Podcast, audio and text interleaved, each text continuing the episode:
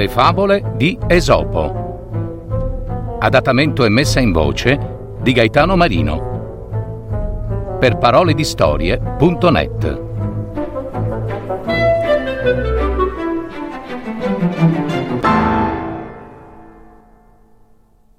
Il cervo al fiume e il leone. Quel giorno un cervo si avvicinò al fiume per dissetarsi. Mentre beveva, vide la propria immagine riflessa sulle acque del fiume. L'animale lodò il suo poderoso palco di corna, ben ramificate e forti, proprio come si addice a un cervo maestoso. Che meraviglia! Ho davvero un bel paio di corna.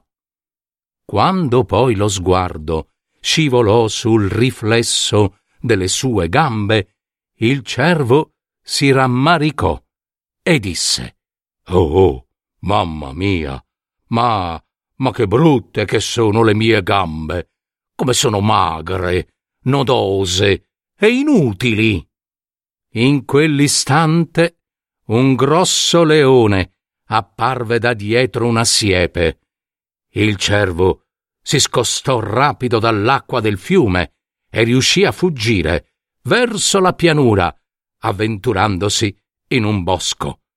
Ma proprio lì le sue belle corna si imbrigliarono tra i cespugli alti e non poté più fuggire. Il leone piombò su di lui e lo afferrò con gli artigli. Lo sventurato cervo stava per soccombere, ma prima che la vita lo abbandonasse, ebbe il tempo di un ultimo pensiero. Eh, che sciocco che sono stato! Eh, le mie gambe nodose, che pensavo fossero brutte e inutili, sono state quelle che mi hanno fatto fuggire, mentre le mie corna le mie poderose corna, che ho tanto elogiato, mi hanno intrappolato qui, ed è per colpa loro che io muoio. La favola dimostra che nel momento del pericolo gli amici, di cui avevamo dubbi sulla loro fedeltà, a volte son proprio loro che non ci tradiscono.